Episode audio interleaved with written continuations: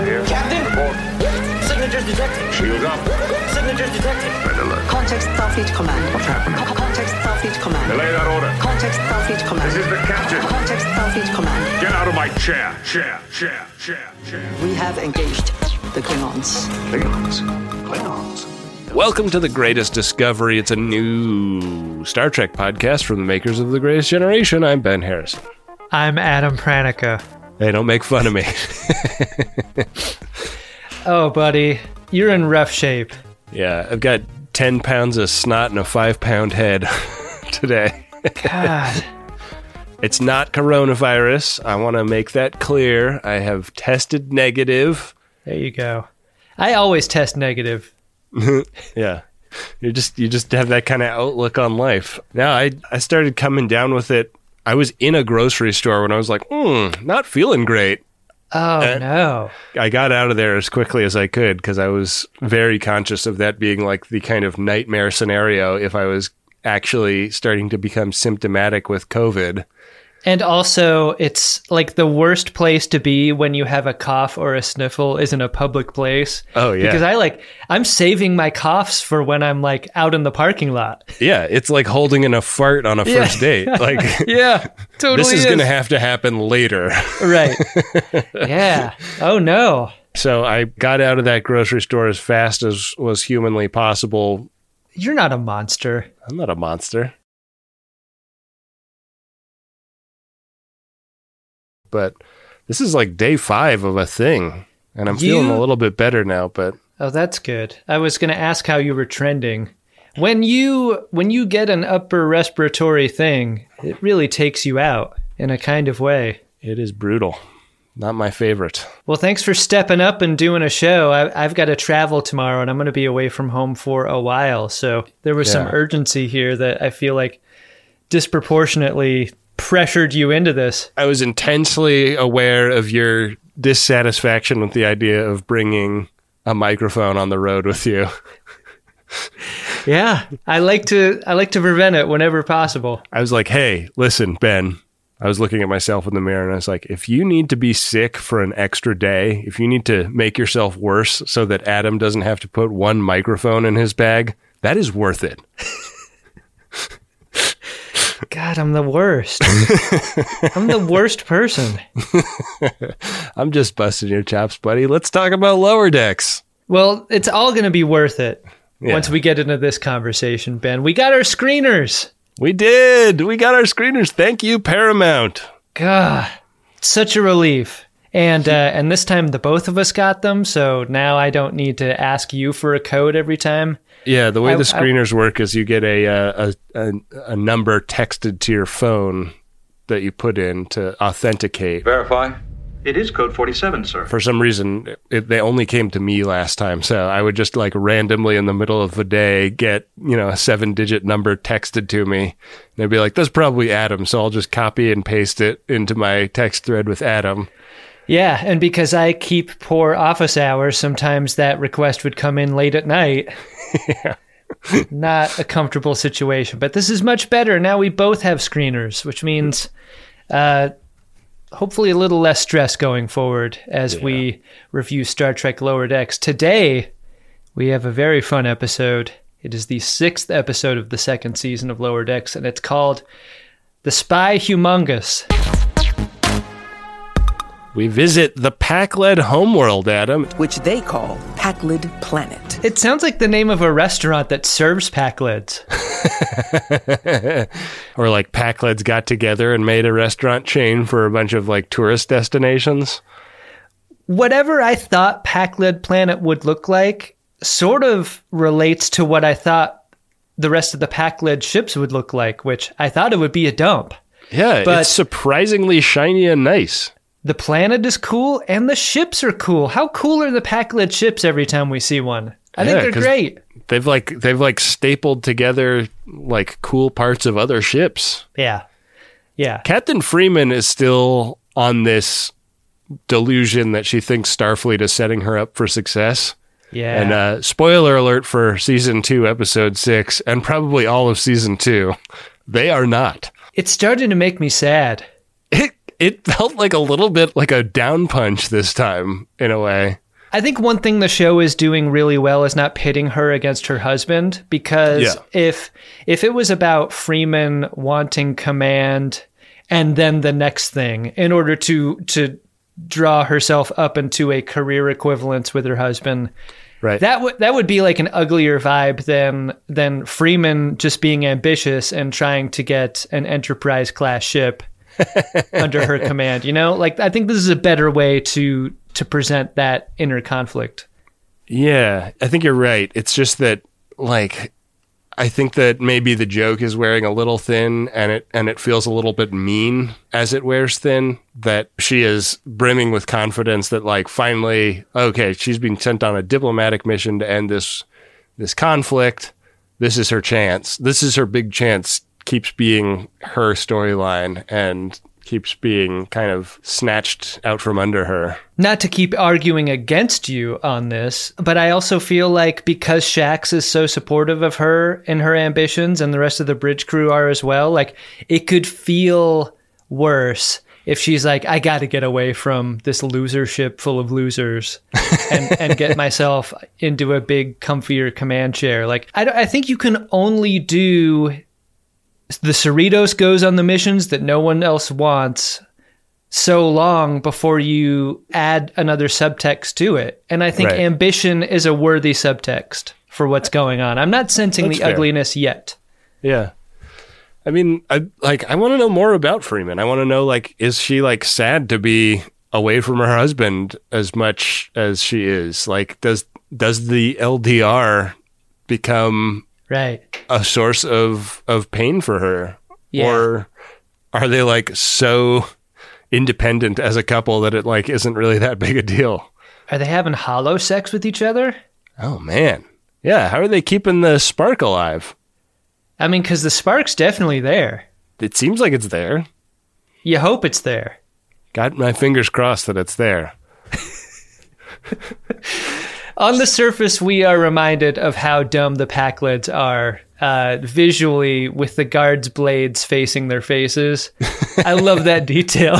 it's so great.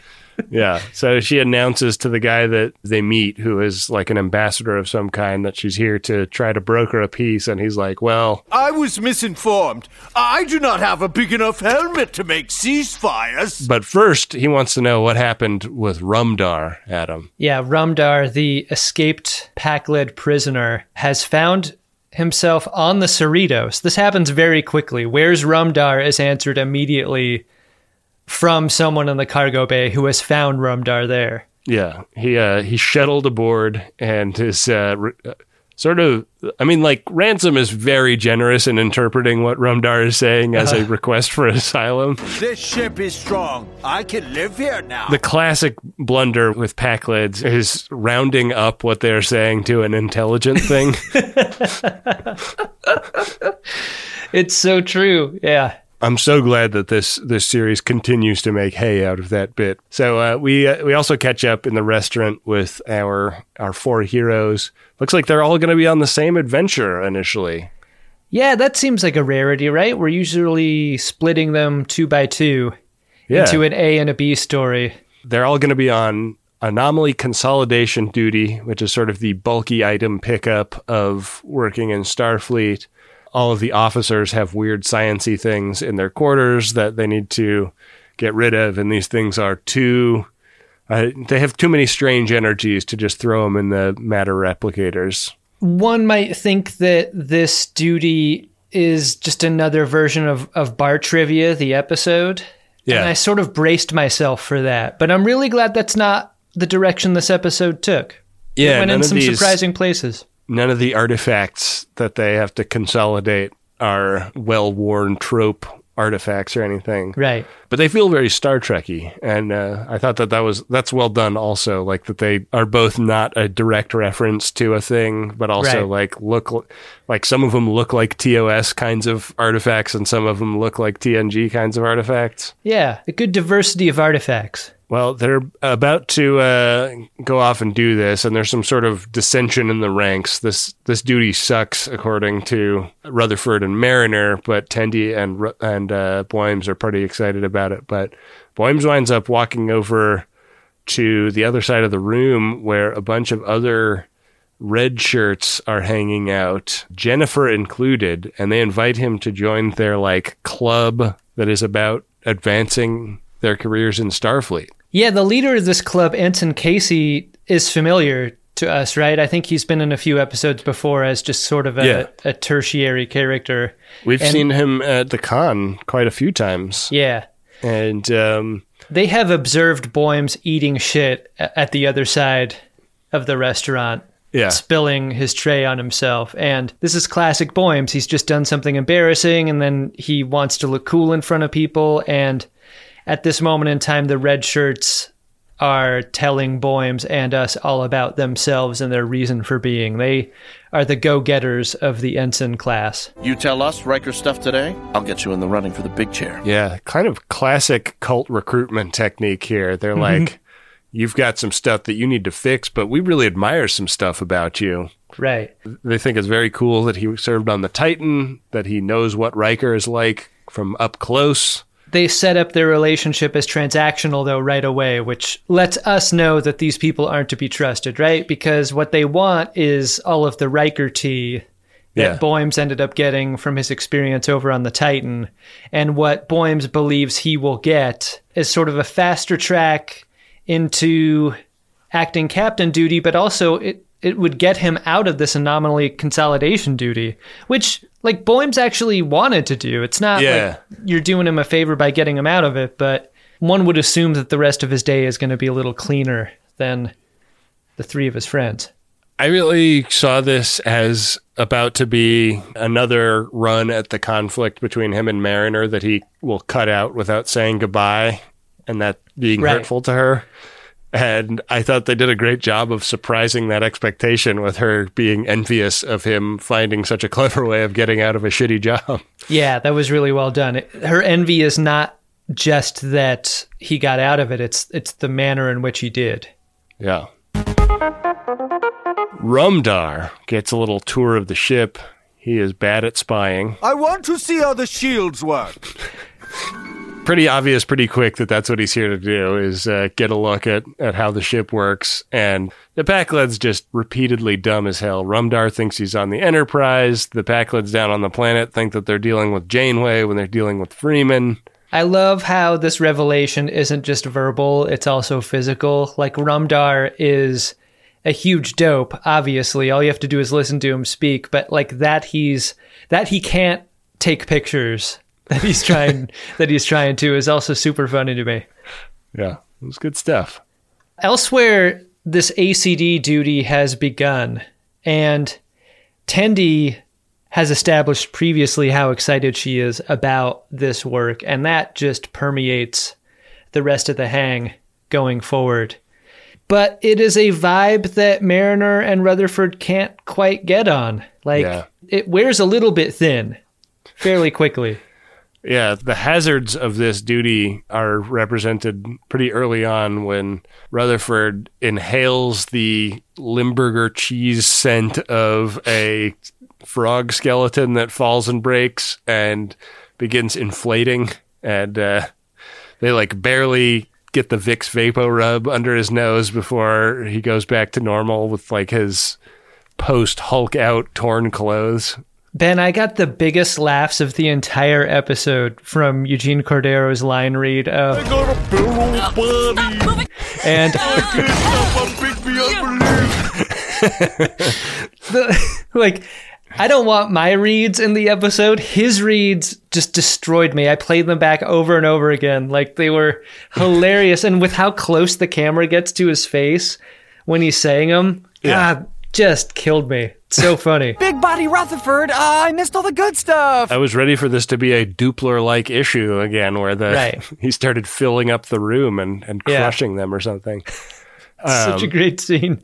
Kind of a lot happening between the A, B, and C storylines, and uh, I think it is around this point that Rumdar the Pakled disappears. They've tricked him into like thinking he's getting to see top secret shit by taking him to the Starfleet gift shop that they uh-huh. have on board for some reason. I love the idea. Like, I like the idea that there's probably a kids' tour and probably an adults' tour of a starship, and Rumdar's getting the kids' tour. Can we see the battle bridge? No, I'm afraid not. The captain is being held on the planet until they return this guy, and also, you know, they have to give consideration to his his claim. So uh, this just has really put them in a tight spot, a potentially embarrassing spot with the captain. After the commercial, we get a montage of accidents with Mariner, Rutherford, and Tendi. Rutherford, I don't think ever recovers from his experience being big. Yeah. He like he's drawn with a few extra squiggles under his eyes. I feel like for the rest of the ep. It seems like it's haunting him more than the thing that uh, Yeah. Told him, right? Yeah. So during this montage of accidents, like we really get the sense that none of this stuff should be touched ever. Like it's all really dangerous, and it all should involve gloves or or like uh, what's that thing that that you see that you used to see advertised late at night that would get like cans from the top. Oh yeah, Shelf that, of that a- olds used to Yeah. okay. It, grip extension device. it feels like this is a job that even tomato hamper wouldn't do, you know? Yeah, they should be in like those silver heat resistant suits manipulating these things from a distance. Yeah. They're being careless as hell. Like almost all of the chaos is accruing to Mariner. Like she's really like Yeah. getting the worst of it now that Rutherford's had his run. Yeah. How many people do you think are killed on this duty every year? It seems so dangerous. It seems super duper dange. Yeah, I don't know. I would not want. Yeah. I, I think I'm with Mariner and Rutherford on this. Yeah, this is no good. They're getting pretty short with Tendi about it because she keeps trying to talk up the upsides of this, I guess. A lot of time, this sort of attitude is extremely welcome, but it's really hard to predict when this is not going to work for a social group, you know? And I Right. like how, I like how, I mean, this is an episode constructed around the breaking point between these th- three characters. So it's like, it's driving us to here with some intention. Yeah. But when you experience something like this in real life, it is totally unpredictable. Yeah. And I definitely really relate to the the thing that Tendi is doing, which is like working to reframe the situation so that everybody is happy Yeah. as a way to like expend your nervous energy. And uh, it just does not wash with Mariner. Mariner really like boils over with her. Just hearing you say that makes me recognize though that like like what a burden that is for a kind of person to feel that way and how there may be an opportunity here to bulk up Tendi's story slash backstory by Yeah. by by teaching that to us a little more because by the end of the episode we we recover with her and there there's some apologies made but like we don't really recognize with her the burden she's had to carry from the start on the show for Yeah. that reason I could use a deeper dive in that, and maybe that's coming. I mean, it seems Mhm. like something that's established about her character at this point, and you know, it tracks. But maybe, maybe they've got an episode where they go into it a little bit more. you really carry the emotional luggage for uh, for greatest gen ben i just want to say i really appreciate you trying to uh, keep touring positive Oh yeah. Well, as as the man with the microphones in his bag, yeah it falls to me. Uh, no, man. I think I think we do a good job of sharing that load. I spent a lot of last week sick in bed. And one thing I was so happy I had when I needed something to eat but didn't really have the energy to cook myself something was Factor Meals. Got a couple of these in the fridge at all times, and they are delicious, fresh, never frozen, chef crafted meals. And they're ready to go just about two minutes. And this is convenience food that is actually tasty and full of real ingredients and not hyper processed crap. And they got you covered all throughout the day. They got pancakes, smoothies, grab and go bites, and uh, you can get as much or as little as you need by choosing your meals every week. Plus, you can pause and reschedule deliveries at any time. So head to factormeals.com slash trek50 and use code trek50 to get 50% off. That's code trek50 at factormeals.com slash trek50 to get 50% off. What do you think of when you think of male grooming? Maybe it's a sharp haircut and a little bit of product, or a bit of the old beard wax twisted into the ends of a mustache. Maybe it's a shower, a shave, a little spritz of fragrance. Me? I think of shaving my nuts. And not just my nuts, all around those nuts. I'm talking all around those nuts. And this form of male grooming is hard to do when your junk looks like a log of Play Doh rolled through a dustpan in a barber shop. It's wrinkly, it's wriggly, nothing stays in place, and it's the one area where you don't want to have an accident. That's why I'm glad we're sponsored by the spring cleaning champions at Manscaped. They sent me their brand new Lawnmower 5.0 Ultra. It's their fifth generation trimmer, featuring two interchangeable next gen skin safe blade heads, a standard one for taking a little bit off the top, and a new foil blade to go smooth wherever your heart desires. They also sent me an extra large Manscaped t shirt, which I will never wear, but it was nice of them to do. Get 20% off and free shipping with the code TREK at manscaped.com. That's 20% off and free shipping with the code TREK at manscaped.com. Nothing like a little spring cleaning in your pants. Back for another game. You know it. What's going on? Just one more week till Max Fun Drive. Hard to believe. It's been a heck of a year since the last one. We're now a worker owned co op. We raised $50,000 for charity last year. And we've added a bunch of awesome new shows. But do you think we're ready to do it again? Absolutely. Lovely new gifts are lined up. The episodes will be amazing, and wait till everyone hears the bonus content. Yeah, plus they know to go to MaximumFun.org slash newsletter, so they're getting all the news. Oh, like that meetup day is on Thursday, March 21st. Then what's bothering you? Me? Oh, nothing. We're all set for Max Fun Drive to start on Monday, March 18th. I just didn't want you to see this coming. Check. What? Hang on. Most of the plants humans eat are technically grass. Most of the asphalt we drive on is almost a liquid. The formula of WD 40 is San Diego's greatest secret. Zippers were invented by a Swedish immigrant love story. On the podcast Secretly Incredibly Fascinating, we explore this type of amazing stuff. Stuff about ordinary topics like cabbage and batteries and socks. Topics you'd never expect to be the title of the podcast Secretly Incredibly Fascinating. Find us by searching for the word secretly in your podcast app and at MaximumFun.org. Back on the Pakled planet, no wonder these guys are dopes, Ben. They're eating rotten fruit. Yeah. That's really going to do a number on you over the years, I think. Isn't that what evolutionary biologists think like the earliest alcohol was? Was people just like getting fruit that had fermented off the forest floor and being like, hey, this rules. That is a great greatest gen theory right there, Ben. The Pakleds aren't dumb. They're drunk. They're drunk as hell. Wow. They're schwasty. Wow. Good job, Freeman, turning down the offer of free food. Yeah. That's that can't be easy on a diplomatic mission. Uh, what she's trying to do is find the leader Yeah. on Pakled Planet, and that is a very difficult person to find because it's not the person that we've been talking to who's been calling Freeman Janeway the whole time, and it's not the lady with the big helmet that we're meeting now. Your Highness, allow me. You can't kill Rumdar. Rumdar is our prisoner. We will kill Rumdar. Is this our first female Pakled we've come across? Ever? I think it may be. Yeah, I think so too.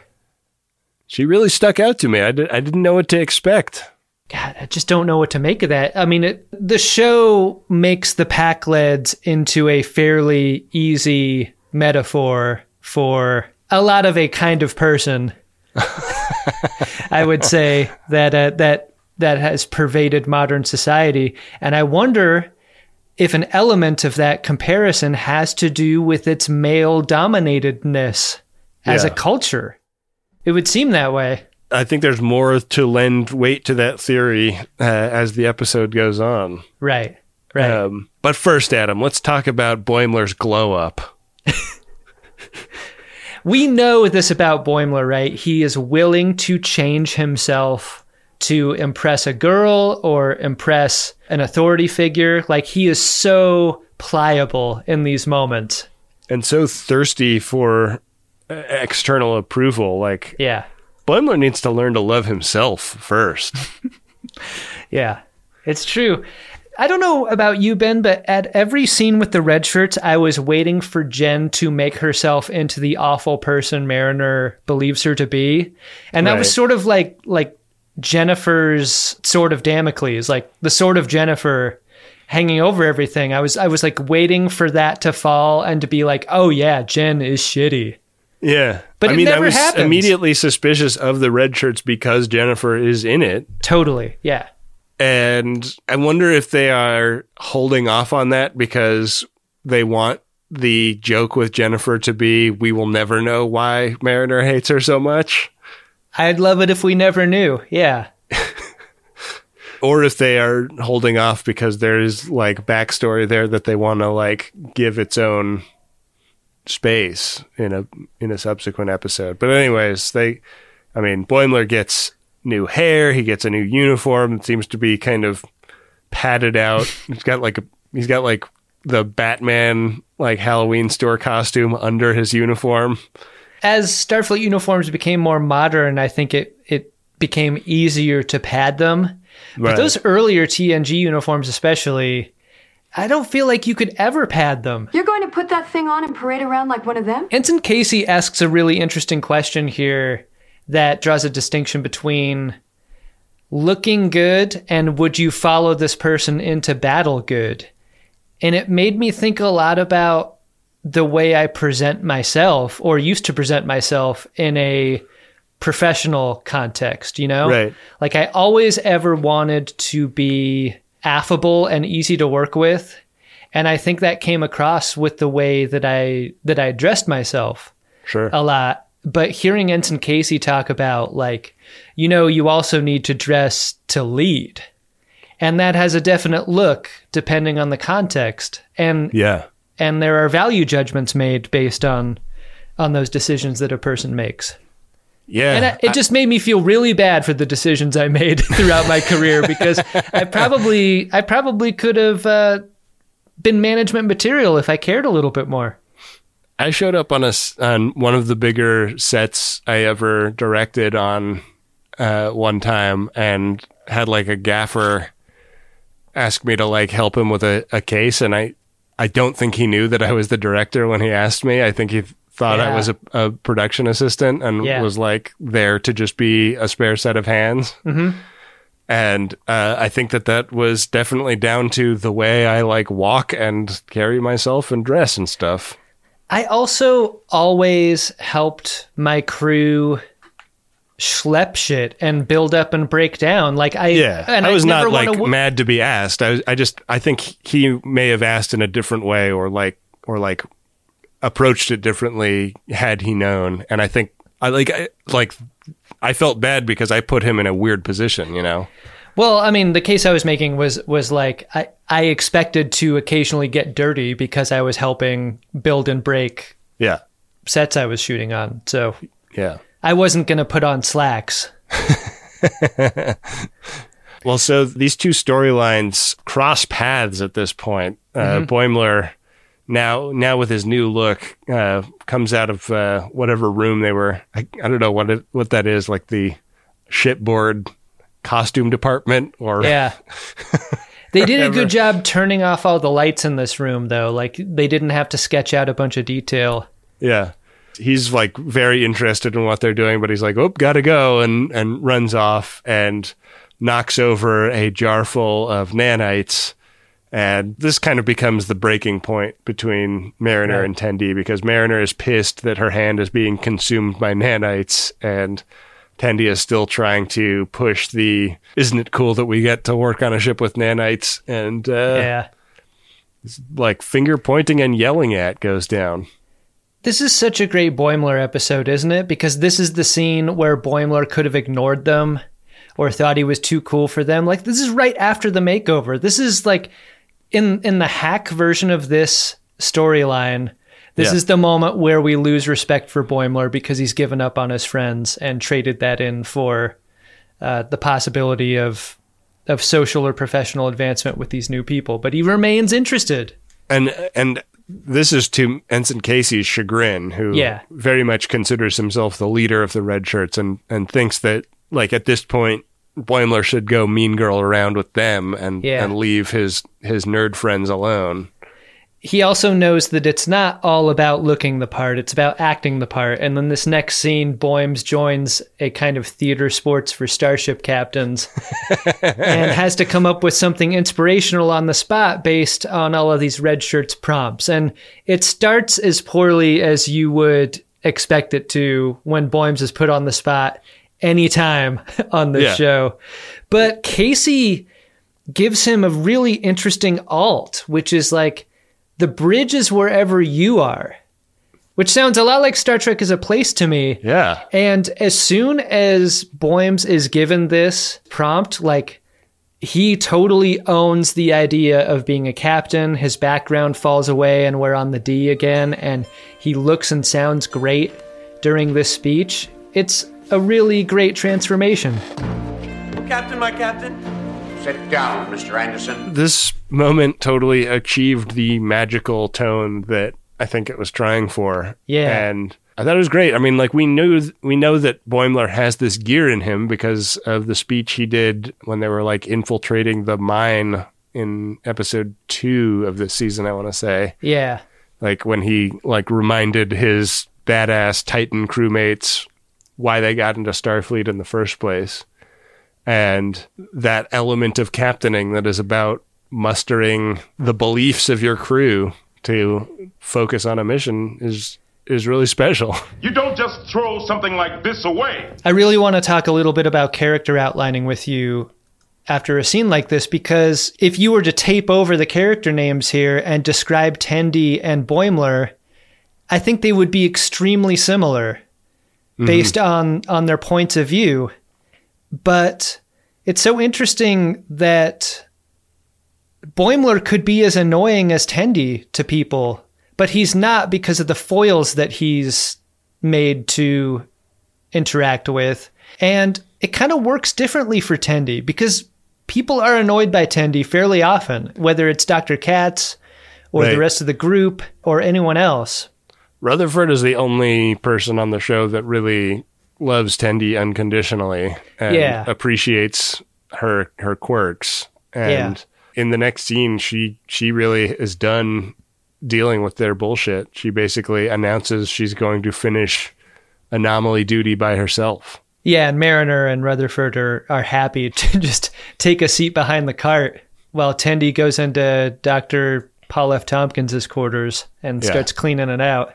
Before all of the danger was distributed across the three of them, and now it is all laser focused on Tendi. And Right. uh, it's only a matter of time before she opens up a storybook and three evil pigs come to life and start rampaging around the ship. It seems we're letting our imaginations run wild. This screaming orange amoeba that that grows out of one of the busted cases feels like the most common type of alien in Star Trek that there should be. Like whatever alien you run into, there should be like a 90% chance that it's amoeba like and a 99% chance that it's screaming at all times. Yeah, this uh, this amoeba definitely takes over for Boimler Yeah. with all of the screaming in this episode. It's screaming, but it also has sad eyes. Did you notice that? yeah. Yeah. He kind of looks like Slurms McKenzie to me. Did you get that vibe?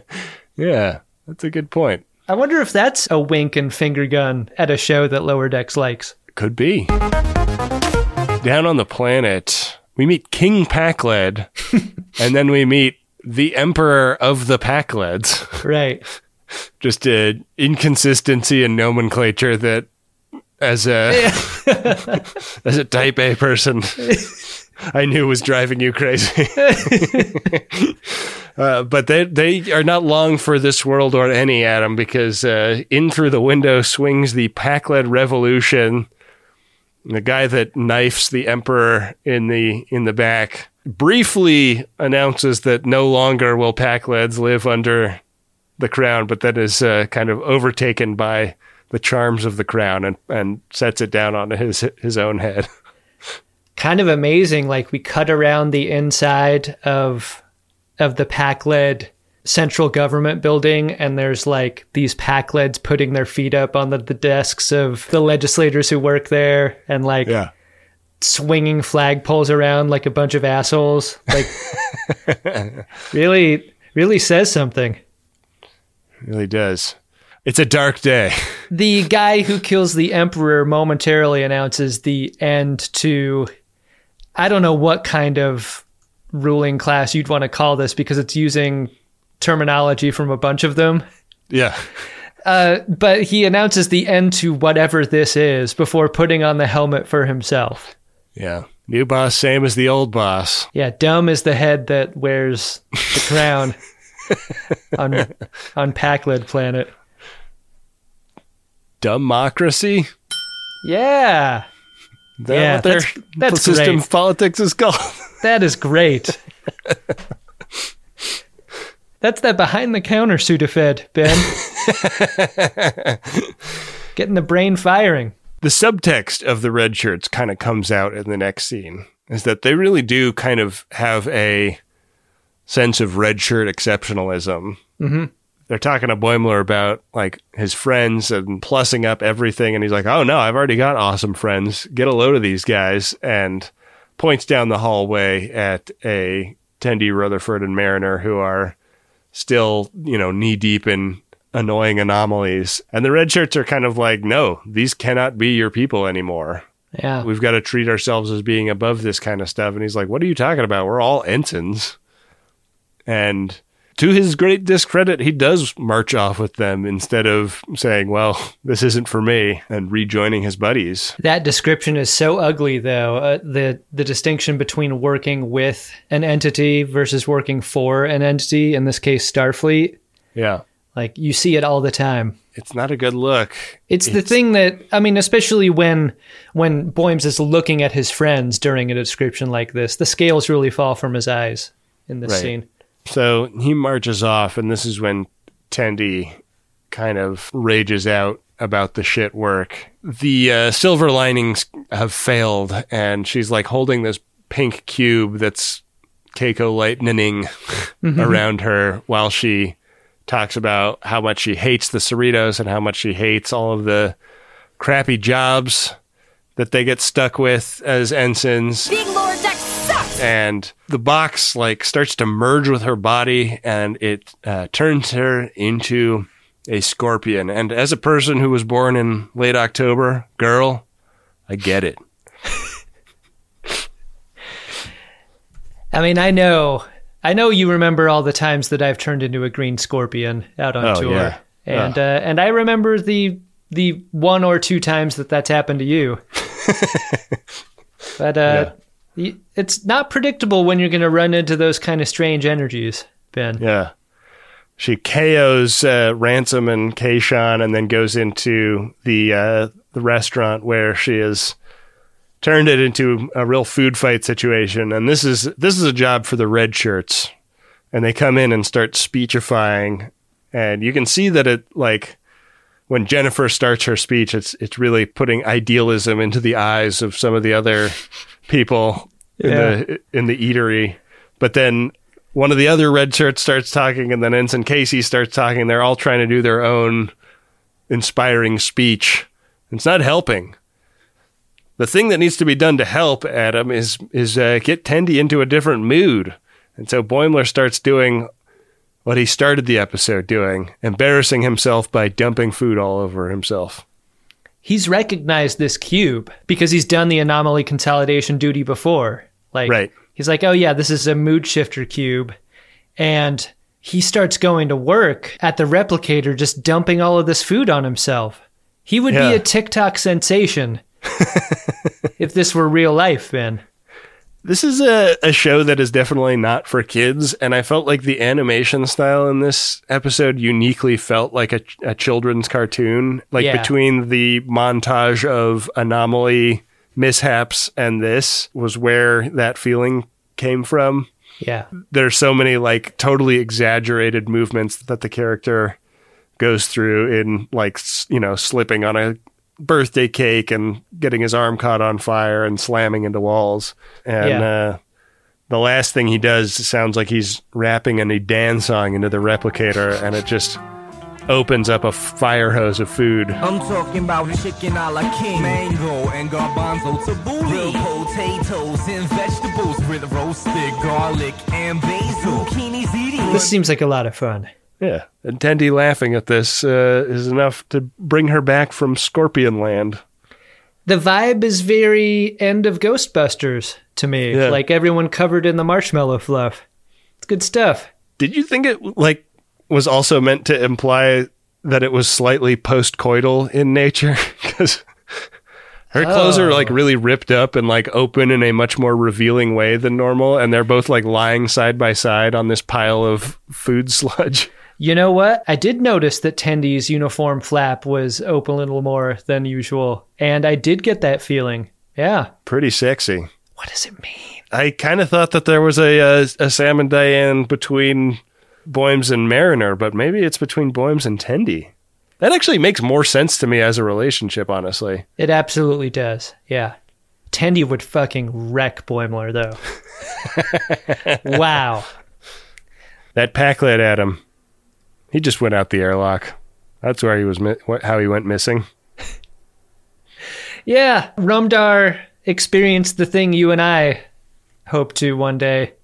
Just floating around outside the ship behind uh, Ransom and Kayshon. He lives because he's a Pakled. Yeah, Maybe the rotten fruit is what allows you to to survive the vacuum of space. yeah. Seems unfair. Dr. Katz Her name is Dr. T'Ana. doesn't know why and doesn't seem to care. All all she knows is that uh, he's alive again, and on planet Pakled, Rumdar returns, sort of a conquering hero among these idiots.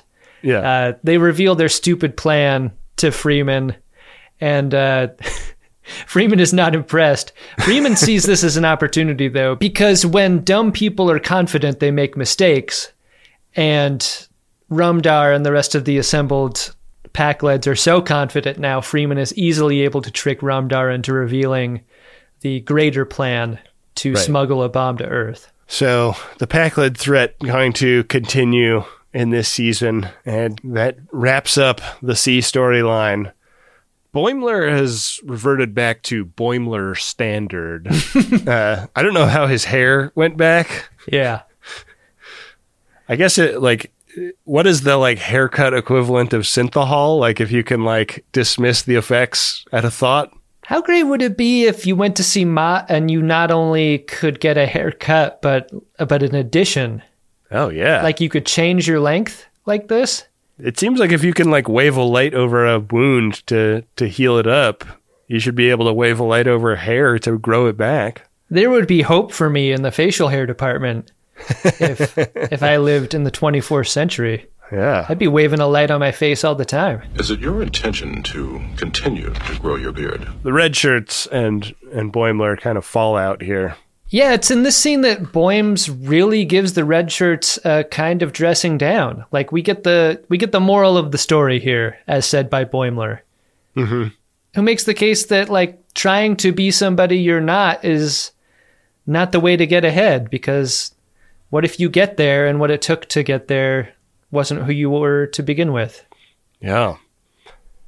So Ensign Casey is like, well, fine, but there's a acting captain role up up for grabs, and if if you don't want it, I do. The rest of the red shirts have all been kind of persuaded by what Boimler has said, and Jennifer says that she's thinking about taking a break from the red shirts, which makes me think maybe the red shirts is actually good.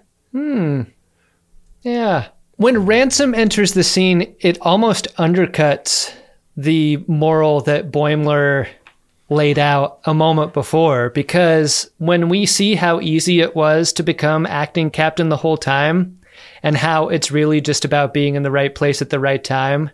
Yeah. Like, what's the point of anything? But also, it undercuts the value of what Casey has advocated for, like like fighting tooth and nail to get this. If it isn't that dear, Yeah.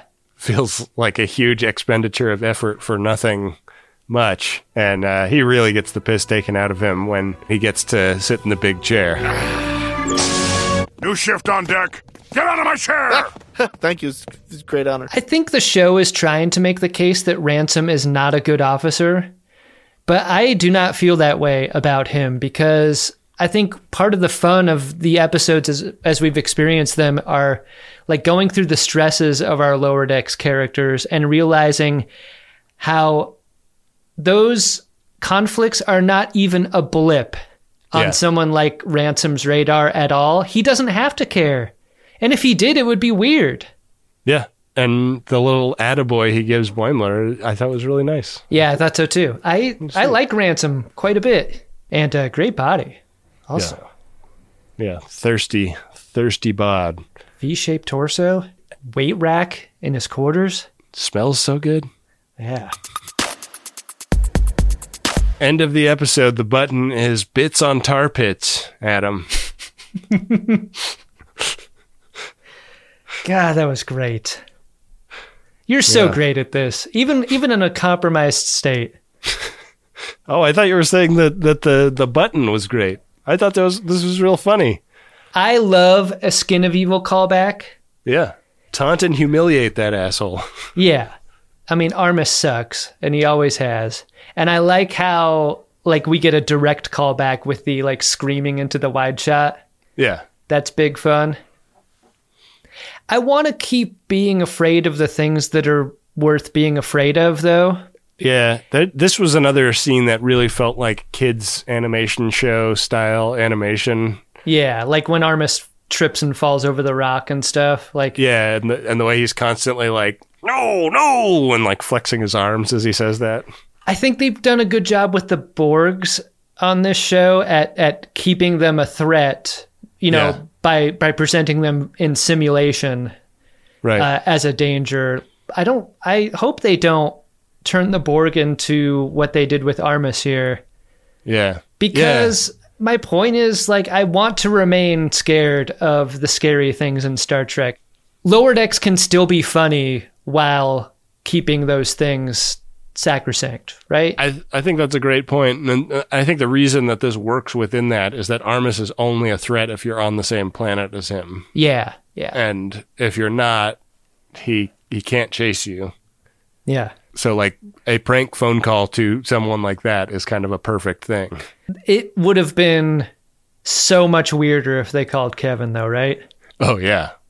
I mean, we would have had to end everything we do, I think, if that was how they brought Kevin onto lower decks. It'd just be like, no, we're done.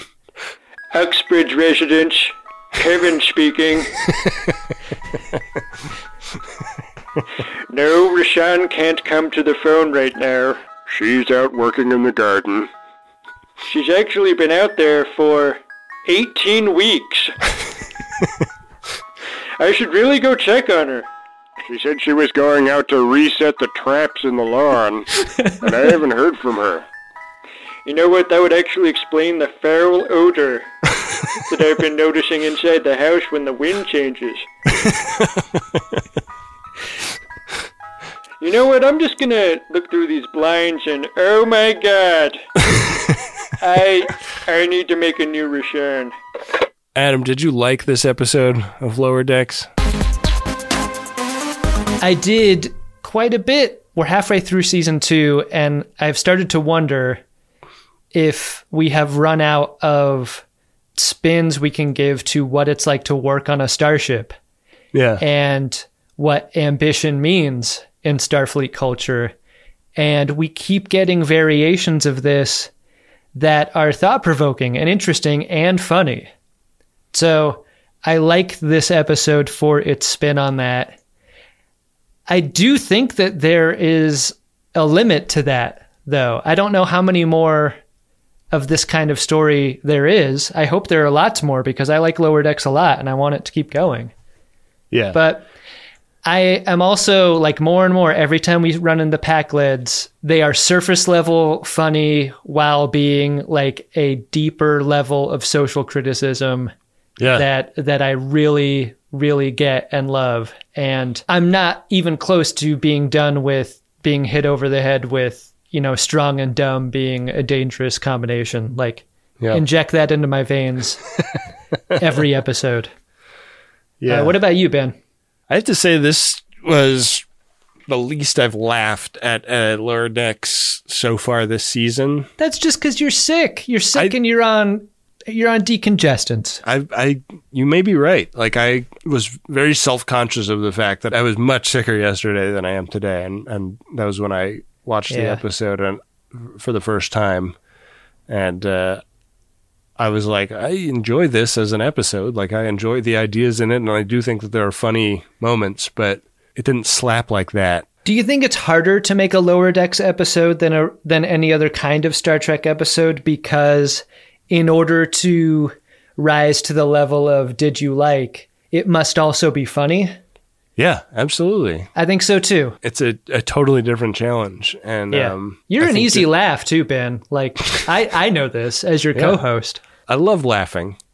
I default to laughing, but I don't know. I think, yeah, definitely put an asterisk on that assessment for this episode. But the themes and the and the storyline, I, I really enjoyed. So hard to discount it entirely. Yeah. Do you want to uh, get into our priority one inbox though? Oh yeah, Ben. I've touched the priority one inbox and it's covered my arm up to my elbow in some terrible and dangerous looking nanites. Wow. Sorry to hear it, dude. Priority 1 message from Starfleet coming in on secured channel. Adam, we've got a priority one message here of a promotional nature, and it goes like this. Hey, BA, I've Boimlered two P1s already. Why not go for a hat trick? Support the pod and promote my friend John Kramer's pod. It looks like we have a script here, Ben, where uh, where there is an R character, which I guess would be Ramon LP4, and a J character, which I'm guessing is Ramon's friend John Kramer. Oh yeah. So, So- who do you who do you want to be? You want to be Ramon, and I'll be John Kramer. Okay, I'll, I'll take the role of Ramon. Okay. Uh, Ramon LP4, the person that uh, purchased this uh, this P1, a name that will be familiar to anyone that listens to the Greatest Discovery. uh, okay, here we go. Hey John, from one to ten, how much does loathsome things have to do with Star Trek? One. LOL, great. I'm buying you guys an ad on a Star Trek podcast. Ha ha ha ha ha! Perfect. What would you like me to tell the friends of DeSoto? Two dorks who love to giggle and spout nonsense as much as they love pretending to understand the important stuff. Uh, plus tribbles? Magnifique. And And, scene. scene. Uh, listen to Loathsome Things, a horror movie podcast. Wow, it sounds like uh, sounds like the Greatest Generation, but for horror movies. Yeah. There, there should be a greatest generation for all genres. There should. Uh, I'm sure it's out there. Thanks, Ramon LP4, for really uh, dropping the change on us lately. Yeah, that rules. Ben, our second priority one message is from Winter Wife and Winter Elf, and it is to Winter Newt. Oh. The message goes like this Happy birthday! When the phage lifts, we'll celebrate at Sisko's restaurant and Picard's Vineyard. Wow. I mean, this brings up an interesting question, right? Like, if you had to go out for a meal Yeah. inside the greater Star Trek universe, like, what's the special occasion place? The special occasion place would be Sisko's restaurant. I mean, I'm saying I'm probably like, you know, average weeknight going for takeout from the Klingon restaurant on the promenade. Totally. But if we're doing it up, if we're doing it real big, like transport to Picard's Vineyard, grabbing some bottles, and then transport to Nolans and paying the corkage at Cisco's. God, that that's the thing, right? When you are able to transport, you can curate an entire evening Yeah. from a number of different places. Yeah, man. that sounds great. Maybe finish the evening up at Sandrine's in Marseille. Oh yeah, I bet you'd love that, wouldn't you? A little bit of pool, maybe a little bit of cognac. Tell you what, you order takeout from the Klingon restaurant. You better make sure that uh, that the bag is double knotted. You want to keep what's inside the bag inside the bag. I got home from the Klingon restaurant and opened my food, and it was somebody else's food. and then when I went back and exchanged it, I'm pretty sure they took out some of the shrimp. The Klingon restaurant owner bowed to me, and yet I was not sure if it was a sincere bow. Or more of a bow that you would give to a patach. Yeah. Well, happy birthday, Winter Newt. I hope wherever you choose to have your birthday dinner, it's at least as good as the ideas that we had. Yeah. Thanks for uh, getting P1s, everyone. If you would like to get one, they're easily gotten. Go to MaximumFun.org slash Jumbotron. Hey, Ben, What's that, Adam? did you discover yourself an Edward Larkin? I'm going to throw it at Ensign Casey. We've gotten the scene of somebody getting to sit in the big chair for the first time a number of times in Star Trek. I can think of the time that Sulu got to do it in Mhm. TOS, and I can think of the time that Geordi got to do that scene in Mhm. TNG, both being like meaningful moments for those characters. And I love having that just like pulled out from under somebody who is doing is getting that for the wrong reasons. Yeah, I mean, not to Bill Simmons my description too much, but that really is apex Edward Larkening, right? Like when you're carrying all the confidence into a moment only to get ball kicked Yeah. almost immediately. Like Yeah. that's that's what happens when Shax boots him out. We realize just how valueless the idea of of being a temporary captain is. You're just a placeholder. You're like you're like someone in an awards show. Uh, sitting in someone's seat. So uh, they go take a dump. yeah, exactly. Like that's all it is. Yeah. It's nothing to it. Yeah, so we're we're in agreement on the Edward Larkin. Ensign Casey was the captain of a starship for eight seconds and saved zero lives. I dare you to do better. Yeah. And anyone could. All right. Well, that just about does it for uh, this episode of the greatest discovery. Let me uh, let me find out what the title of our next episode is, which we know now that we have uh, screener links. Adam. Yeah. Next episode is called Where Pleasant Fountains Lie. And we have descriptions here, Adam. Mariner and Boimler are stranded on an uninhabited planet with a sentient computer. On the Cerritos, Lieutenant Commander Billups must prove his engineering abilities to an old adversary. Wow. A Billups B story. Love that. Yeah. Super down Yeah. for that. And uh, a Mariner Boimler combination. A classic combo, Ben. Yeah. Like root beer and ice cream. Or peanut butter and chocolate. Or peanut butter and jelly. Peas and carrots. Or a celery stick and peanut butter. Peanut Or- butter goes with everything. Yeah, what the hell? peanut butter is like the most versatile thing in the world. Yeah. Peanut butter and chicken saute skewers. Wait a second. You ever have peanut butter on an apple? I have that for breakfast like every other day. That, was- that was all I ate yesterday was peanut butter on an apple. That's why you bounce back so well, Ben. You you're you finished the show strong. I'm grateful to you that you uh, you powered through, man. I hope you feel better soon. I, I hope the same, Adam. Thank you for uh, carrying me through this one. Uh, hey, let's let these people listen to some credits now. What do you say? Boy, you're really nice about your credit description when you're gonna read them, and whenever it's my turn to read the credits, you're like, now let's listen to this fucking trash read by this trash person. And scene. Thanks for listening, despite my congested voice. If you made it this far, I really appreciate it. We'll get through these credits real quick. The Greatest Discovery is an Uxbridge Shimoda podcast on the Maximum Fun Network. If you like this show, try some of the other shows on the network. Lots of great content from a great and diverse and talented pool of hosts, present company excluded. Adam and I have podcast merch for sale over at podshop.biz. Our music is by Adam Ragusea, the talented YouTube cook and all around mensch. At Greatest Trek is where you find us on Instagram and Twitter. You might also consider joining one of the Merriam communities of Friends of DeSoto on pretty much any social media platform. The listeners of this show make it possible. If you want to show your support, head to maximumfun.org slash join, where your membership gets you instant access to tons of bonus content. It means a lot to us. See you next time on The Greatest Discovery, where I'm sure I will sound a lot less phlegmy, which will be great for everyone.